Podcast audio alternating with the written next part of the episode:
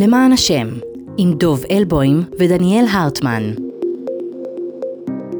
שלום לכם מאזינים ומאזינות יקרים, אתם שוב בפודקאסט למען השם, הסכת מבית המדרש של מכון שלום הרטמן בירושלים. בהסכת הזה הרב דוקטור דניאל הרטמן ואנוכי מדברים על השאלות מענייני דיומא, מאקטואליה בראי ובמבט של המקורות של עם ישראל, המקורות היהודיים, מקורות הציונות, המקורות, השורשים שלנו, מה יש להם לומר על מה שקורה לנו, לכולנו עכשיו. שלום הרב דוקטור דניאל ארטמן, שלום לך. שלום, שלום דב. אנחנו, אה, כאמור, כל שבוע אנחנו פוגשים נושא אחר מענייני דיומא. והפעם, אתה יודע, אנחנו ברקע של uh, התביעות בעולם נגדנו, בית המשפט בהאג, ואנחנו מסתכלים על המחזה הזה ושואלים את עצמנו, רגע, מה קורה? עולם הפוך אנחנו רואים, עליונים למטה, תחתונים למעלה, התוקפנים נעשים קורבנות ומאשימים אותנו ברצחם, חס וחלילה. דברים איומים שלא שיערום אבותינו ואמותינו. ובתוך זה אני חייב לומר לך, דניאל, אני אישית מרגיש כבר הרבה זמן, אתה יודע את זה, שחסרה לנו שפה. משהו בשפה שהשתמשנו בה תמיד, במונחים, במושגים, משהו כבר לא מחזיק, משהו לא מצליח להכיל את המציאות שבה אנחנו נמצאים. כל יום נותן לנו תקדים אחר בנושאים של החיים. ואנחנו מרגישים שאנחנו לא יודעים אפילו איך לדבר על זה. ובימים האלה התפרסם אה, שיר של אה, משורר בשם אה, הרב אלחנן ניר, איש תרבות והגות ומורה בישיבה, והשיר הזה עשה באמת תגובות רבות בציבור הישראלי, גם בציבור החילוני, גם בדתי, ואני רוצה להקריא אותו בשביל לפתוח את השיחה שלנו בעצם היום. השיר נקרא "עכשיו אנחנו צריכים תורה חדשה", והשיר אומר ככה: עכשיו, כמו אוויר לנשימה, אנחנו צריכים תורה חדשה. עכשיו, בתוך האוויר שנגמר והצוואר שנמחק, אנחנו צריכים משנה חדשה וגמרא חדשה וקבלה חדשה ועליות נשמה חדשות.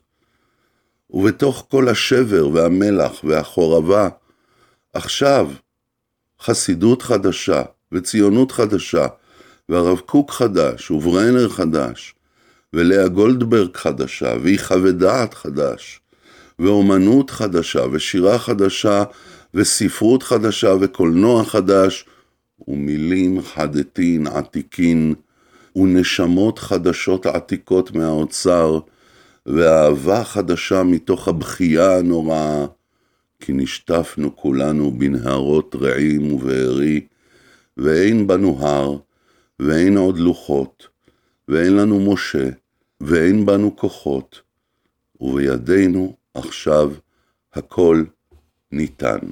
השיר הזה אה, באמת אה, מאוד מאוד חזק, אני חושב, מכל מיני סיבות, מכל מיני היבטים, אבל בראשם הקריאה הזו. אבו לנו תורה חדשה, בכל התחומים, בכל הנושאים. אנחנו החלטנו לא להתפזר ולמקד את השיחה שלנו היום על שלושה דברים גדולים מאוד, אבל בכל זאת שלושה. לדבר על תורה חדשה במובן של ציונות, לדבר על תורה חדשה במובן של הלכה, ולדבר אולי גם אם נגיע לזה על תורה חדשה במובן של אמונה.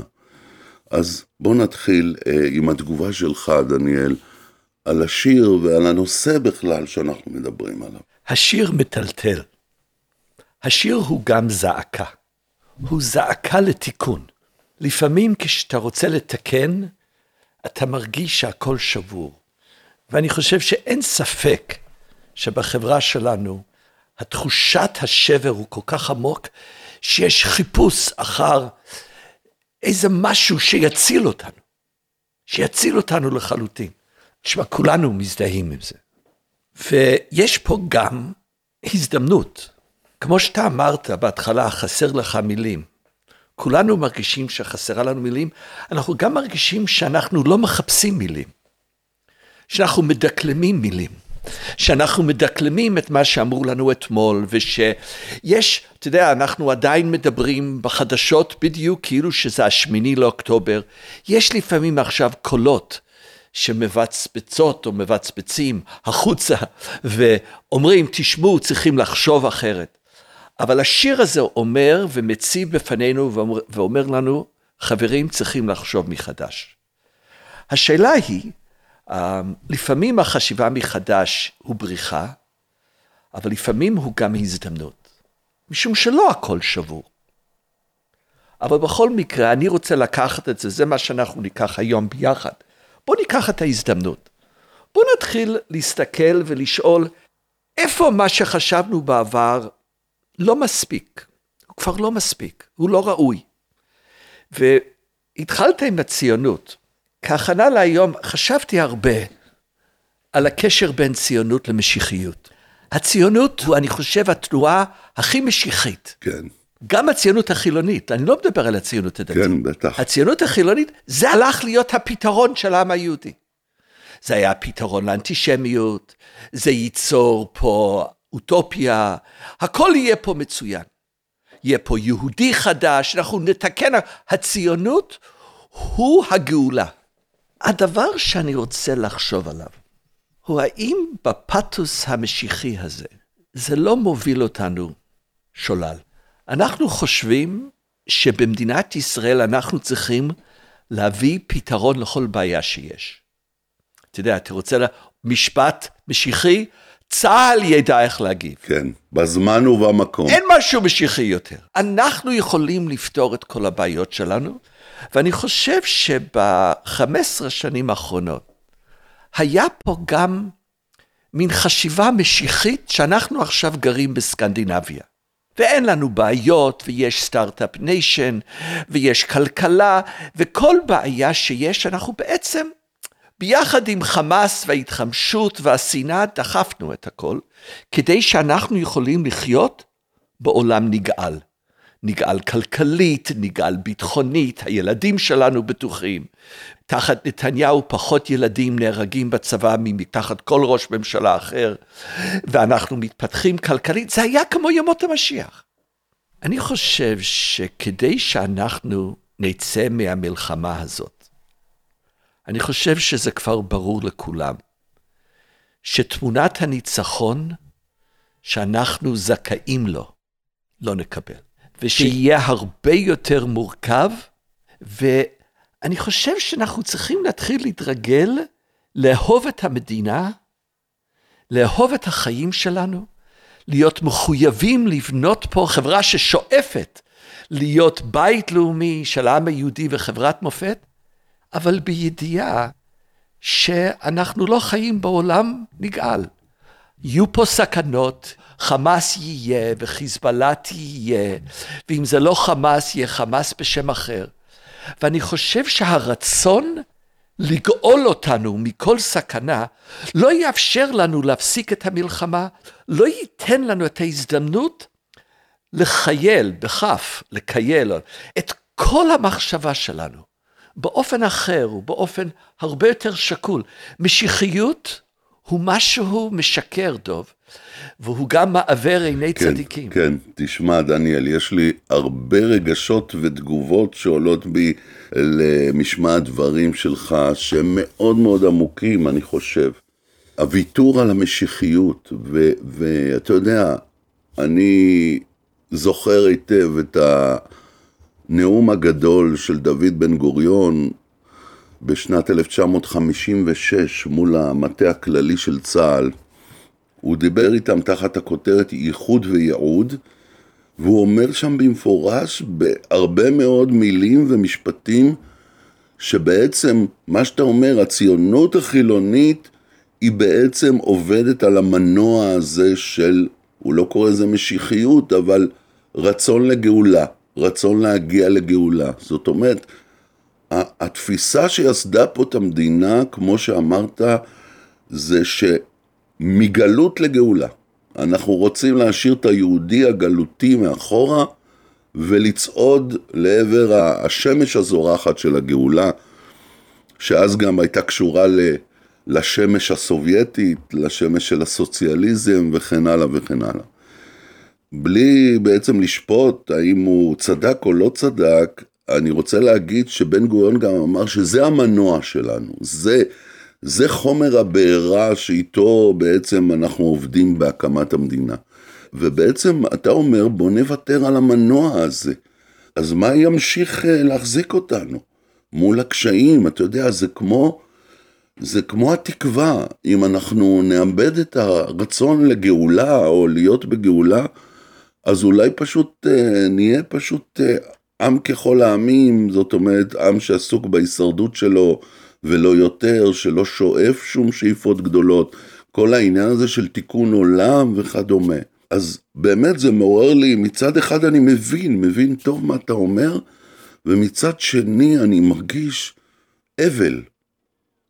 אבל. הוא כל כך עמוק בציונות כן, שלך. כן, זה אבל, כן, הציונות שלי בנויה על, על התקווה לאור לגויים, לעתיד טוב יותר, לעמנו, לכל הסביבה, לכל העמים. אבל האם אין מקום אבל לתקווה ולציפיות שלא דורשות גאולה? אתה יודע, יש גמרא פנטסטית, ממש מרגשת, במסכת ברכות, שבו מחי השרת פונים לקדוש ברוך הוא ואומרים לו, הרי אתה אמור להיות דיין צדק ואמת. איך אתה נושא פנים כל כך לבני ישראל? זה לא הוגן.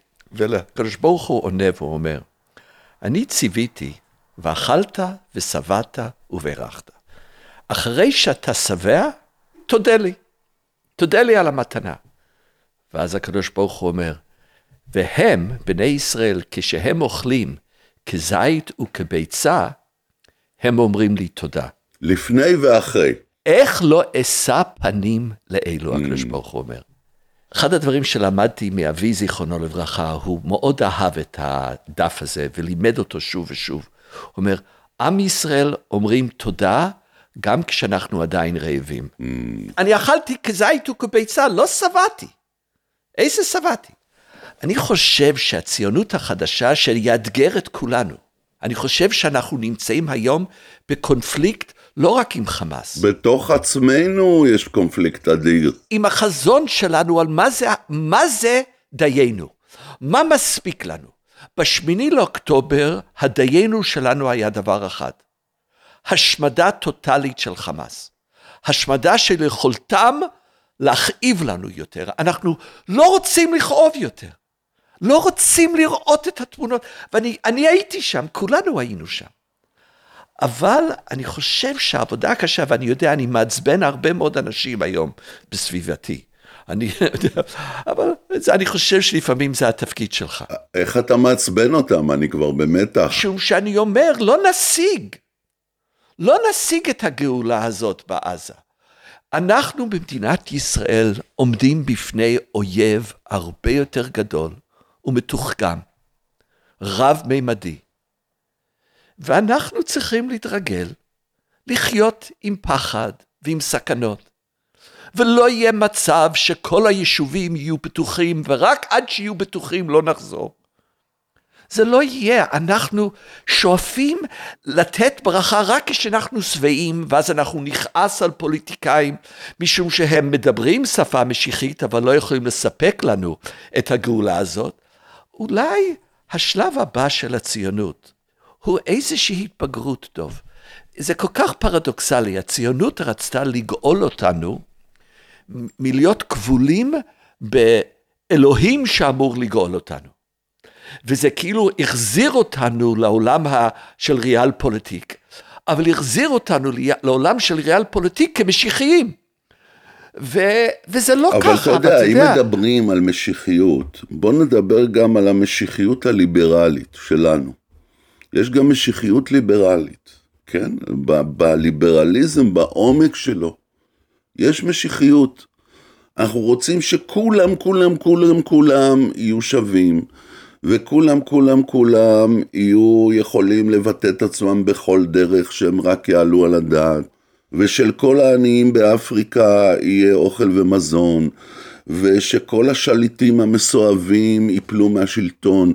יש לליברליזם עצמו, יש תפיסות עולם משיחיות וגאוליות, ומה שאתה אומר לי, וזה מהדהד בתוכי מאוד חזק, זה משהו כמו הסיפור הידוע של רבי נחמן מברסלב על מנורת החסרונות. שהמלך שלח כל מיני יועצים שלו, לך תביאו לי את המנורה הכי יפה. אחרי שנה כולם חזרו, כל אחד הביא מנורה יותר יפה מרעהו, אבל דווקא הבן של המלך, שגם אותו הוא שלח, מביא לו מנורה מכוערת שיש בה את כל הפגמים שיש. והאב לרגע מתפלא ואומר לו, זה המנורה שהבאת לי? הוא אומר לו, כן, זו מנורת החסרונות, זו האסתטיקה של המנורה הזו והיופי שלה שהיא מוכנה להכיל את החסרונות. ואני אומר את זה עכשיו בהקשר ובעקבות הדברים שאמרת. אולי באמת התיקון העמוק שאנחנו צריכים לעשות לציונות הוא באמת שאנחנו לא בונים יהודי חדש, לא מתיימרים לבנות אדם חדש, לא מתיימרים לבנות עולם חדש ומופלא. אנחנו מקבלים את כל החסרונות שלנו. יש בתוכנו כאלה וכאלה וכאלה, ולכל אחד יש את החסרונות שלו ואת היתרונות שלו, ואנחנו, כמו שאמרת, אדם בוגר, אומרים, רגע, זה המנורה שלנו, זו מנורת החסרונות, המנורה שמסמלת את מדינת ישראל עם הקנים שלה, ולכל קנה יש את המגרעות שלו, ואנחנו מקבלים את זה, ואנחנו עם זה נחיה. זה בעצם אולי מה שזה אומר. אני רוצה לדחוף את עצמי קצת יותר, mm. משום שאני שומע את מה שאתה אומר. אני כל כך אוהב את הדימוי של מנורת החסרונות. אני חושב שזה יישאר איתי לשנים. זה של רבי נחמן, כן.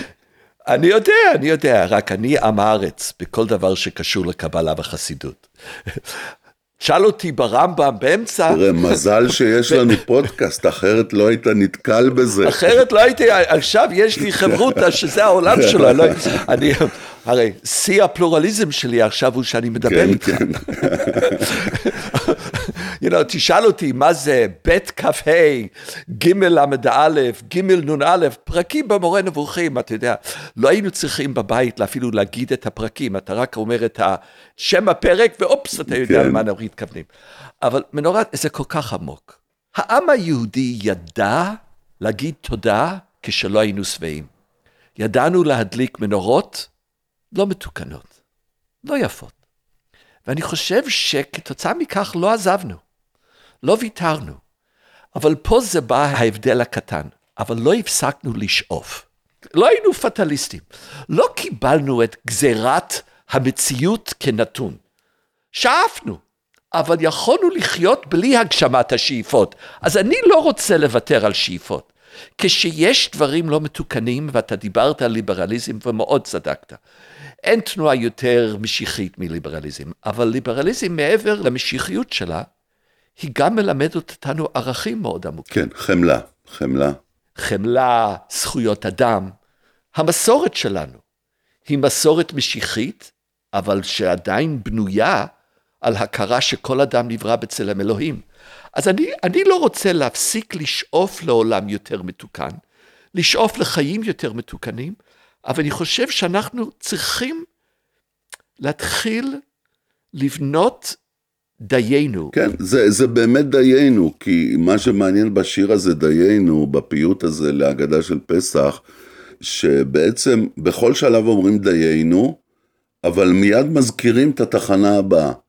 זאת אומרת, זה לא דיינו, אוקיי, פוס, משחק, אין לי שאיפות, אין לי רצונות, אני לא רוצה יותר בדיוק. שום דבר. אני אומר דיינו, וכבר חושב על המהלך הבא. אבל מתוך דיינו. אז זה בדיוק השילוב בין מנורת החסרונות לבין השאיפות. אם זה המנורה, אני צריך לדעת איך להדליק את המנורה הזאת. אז אולי אנחנו צריכים דיינו לציונות. אילו הגבלנו את כוחו של חמאס, דיינו. כן, כן. אילו השתלטנו על צפון עזה ולא הרגנו את סינואר, דיינו. אי החזרנו את השבויים ולא השגנו את כל מטרות המלחמה, דיינו. אילו היישובים שלנו, אנחנו נבנה יישובים לתפארת, אבל להגיד שאנחנו יכולים לתת להם ביטחון מלא כאילו שהם חיים בשוודיה, לא, דיינו. סוג הכאב של המלחמה הפעיל פתוס משיחי, וגם המציאות הישראלית בשנים האחרונות, תשמע, היה לנו חיים מאוד מאוד טובים. אני חושב שכמעט לא היה רגע בהיסטוריה של העם היהודי שיכול להגביל ל-15 שנים האחרונות. אני יכול לדבר לפחות כיהודי. גם דרך אגב, יהודים בחוץ לארץ, היה להם, you know, זה היה תור הזהב. ועכשיו כולנו צריכים להתחיל להתרגל, לחיות עם פחד. טוב, אתה יכול לאהוב את המדינה גם אם אתה עדיין מפחד? כן, אני יכול בתנאי אחד, שהמדינה היא מדינת אה, יושר, צדק ואמת, כמו שכתוב במגילת העצמאות, כן? חירות, צדק ושלום. אני יכול לשאת כל מחיר, כמעט, בלי נדר, בתנאי שאני יודע שהמדינה הזו היא, היא מחזיקה ותומכת והולכת עם הערכים המרכזיים האלה, שכמו שאמרנו, אני כבר אדם בוגר, אני לא שוגה בחלומות על שלמות. אני הפנמתי את מנורת החסרונות, אבל אני רוצה שזאת תהיה מנורה. אני רוצה שיהיה לה צורה של מנורה. והצורה של המנורה מבחינתי זה מדינה ששואפת לחירות, צדק ושלום, גם אם היא מקבלת את זה שהיא לא תוכל להשיג את כל המאוויים האלה, ולא בכל זמן, ולא בכל עת. ואני מזכיר אה, את העניין הזה של שלמה המלך בקהלת, עת לכל, כן? ההבנה שיש זמן נכון לכל דבר, בעצם קורא לנו לבגרות. אבל אתה יודע, דניאל, הזמן שלנו בפודקאסט הזה תכף נגמר, ואני מרגיש רצון ללכת גם לנושא נוסף שדיברנו עליו, שנעסוק בו, והוא נושא היהדות, נושא הפנימי של היהדות, המתחים הקשים שיש פה בין אה, דתיים וחילונים הרבה פעמים, כשהרגשנו אותם ממש ביום כיפורים, ערב האסון הגדול שנחת עלינו. זה קרה אותנו, ואנחנו צריכים פה גם כן חשיבה מחדש, איך בעצם גורמים לקרעים האלה לא לפורר אותנו לחתיכות שוב פעם. איך מסתכלים על העולם היהודי למשל, ההלכתי, אה, מחדש. אני חושב, טוב, לנסות לעשות את שלושת הדברים שחשבנו זה משיחי. אנחנו, ברגע שאני ואתה משוחחים, אתה יודע, אנחנו... אבל בוא, בוא נאמר מילה, אני מאוד אשמח אם תסכים להמשיך את הכיוון הזה, יותר לעומק. יש נקודה אחת שהייתי רוצה להתחיל לשים בתוך תורה חדשה. ולאור מה שאתה אמרת על יום כיפור ושסעים, אני רוצה להתחיל להפריד בין תורה לאמת. מהרבה בחינות, אחד הכרטיסי ביקור של דת הוא שהוא מביא לך את האמת. You know, בארץ אנחנו אוהבים לומר שמישהו חוזר בתשובה. גילה את האמת. הרי מה זה חוזר בתשובה? זה מישהו ששב לאלוהים. אבל בסלנג הישראלי, אתה חוזר לתשובה, אתה חוזר לתשובות, ולכן ההפך הוא מה? שאלה. זה כל כך מצחיק. כאילו, אני, לי יש שאלות, לך יש תשובות. אני חושב שהחיבור בין דת לאמת הוא סם שמעוור עיני צדיקים. ושגם בתוך השיח הדתי הזה, אחרי השביעי לאוקטובר, ספק שאלות הוא לחזור בתשובה. הוא חלק מהחיים האלו. כשאני שומע, אני לא יודע אם אתה חש את זה, יש כל מיני דוברים, ברגע שהם מדברים, ואתה מרגיש שהם יודעים, הם כבר לא מעניינים אותי. אני כמעט לא יכול לסבול, לא יכול להקשיב להם. אני לא אגיד את השמות של מי זה, וזה דרך אגב יכול להיות משמאל, ימין, דתיים, חילונים. הדת שמשווקת אמת, דת צריכה לשווק תקווה, צריכה לשווק מוסר, היא צריכה לשווק... Um, השראה. השראה, אבל לא ודאות. אנחנו חיים, אנשים אנחנו, בני תמותה אנחנו, אנחנו מוגבלים, ואין דבר שאמור לגאול אותנו מזה, ואחרי השביעי לאוקטובר, ואחרי שנה של כל כך הרבה שנאה, אני רוצה תורה חדשה, תורה שהיא מלמדת, הוראה, לא תורת האמת. אני, כשאנשים אומרים את האמת, אוי, אני רואה עבודה זרה. כן, האמת שאתה בעיניי באמת תופס את השור בקרניו, מה שנקרא. הפתוס של אנשים שמשוכנעים שהקדוש ברוך הוא באמת יושב על הכתפיים שלהם. אתה יודע, בעיניי זו המשמעות העמוקה של הדיבר בעשרת הדיברות, לא תישא שם אדוני אלוהיך לשווא. אני יודע שזו לא הפרשנות המקובלת, אבל בעיניי זו הפרשנות. זה לאו בעשרת הדיברות שפונה אל המנהיגים, אל הרבנים, אל הכהנים, אל אנשים שיש להם את, ה, את הסמכות, אל תדברו בשם אלוהים, אל תגידו זו האמת, אין בלתה, זו, אלוהים אמר שזה ככה וזה ככה. זאת אומרת, לא לטעון טענות שבעצם רק הדעה שלי יש לה חשיבות ויש לה משמעות, כי זה בעצם מה שאומר שמישהו מדבר בשם האמת. וגם אלוהים במסורת שלנו, הוא לא מדבר את האמת. דיברה תורה כלשון בני אדם. האם אלוהים הוא אמת? בבקשה. אבל תורה, ברגע שאתה נכנס לשדה אנושי, אתה מוותר על האמת. רק בני אדם עדיין שואפים לזה. אני רוצה ציונות שיכולה לחיות עם בלי שובע, ותורה שהיא השראה, אבל אף אחד לא חושב שבגלל שהוא מדבר בשם היהדות, האמת הוא שלו. אולי בעצם שתי התיקונים האלו הם משיחיים, אבל, אבל בהשראת השיר, זה תפילה אולי. כן, כן, זו תפילה גדולה, ואני מצטרף כמובן לתפילה הזו, ואני רוצה אפילו לסכם את מה שהצלחנו לדבר עליו, כמובן שאפשר לדבר על זה עוד הרבה. בעצם אנחנו מדברים על תורה בוגרת יותר, על ציונות בוגרת יותר, על אמונות בוגרות יותר, על ודאויות בוגרות וצנועות יותר. בעצם אנחנו מבקשים את הענווה ואת הצניעות של אדם בוגר, של מדינה בוגרת, של מנהיגות בוגרת, שלא מתלהמת ומשחררת קללות ואיומים לכל עבר, ואני חזק, אני גיבור, אני מצליח, אני ככה, אני ככה, אני ככה. אדם בוגר באמת יודע לראות את הפרופורציות, לא להתלהם, להבין שאנחנו כולנו חיים בתוך מנורת חסרונות כזו, ושצריך למצוא את האיזונים וכל דבר בשעתו. בעצם אנחנו נקראים לדברים האלה, זה המפתח אולי. אז תודה רבה, תודה רבה על שיחה באמת מרתקת, ואני מרגיש שזו שיחה שרק תלך אה, ותמשיך, ואני מקווה גם תתרחב, לא רק בינינו, אלא גם בכלל בשיח הציבורי. תודה רבה לך, דניאל ארטמן.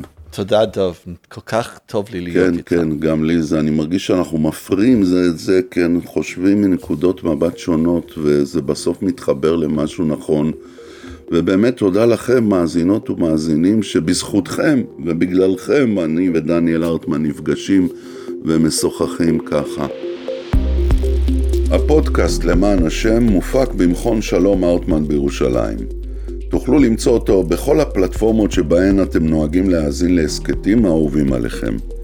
נשמח אם תעקבו אחרי הפודקאסט וגם תדרגו אותו, כדי לעזור למאזינים נוספים למצוא אותנו.